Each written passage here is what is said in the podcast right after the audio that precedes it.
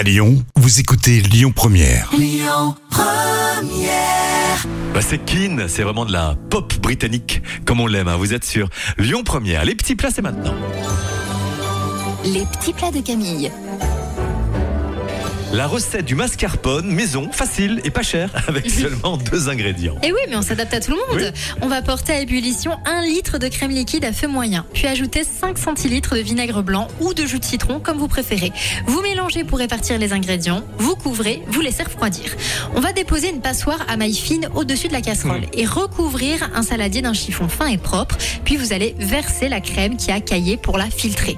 Une fois le liquide égoutté, il doit rester de la crème dans le chiffon. Vous refermez délicatement avec une pince à linge, vous déposez le petit baluchon sur la passoire et vous mettez au frais pour la nuit. En ouvrant le baluchon le lendemain, vous allez découvrir votre mascarpone prêt à l'emploi. Pensez quand même à le garder dans un récipient hermétique pour bien le conserver. Votre baluchon. Merci toutes les recettes de Camille de cette semaine dispo sur euh, l'appli Lyon Première.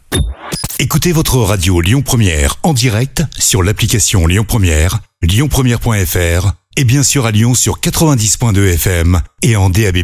Lyon Première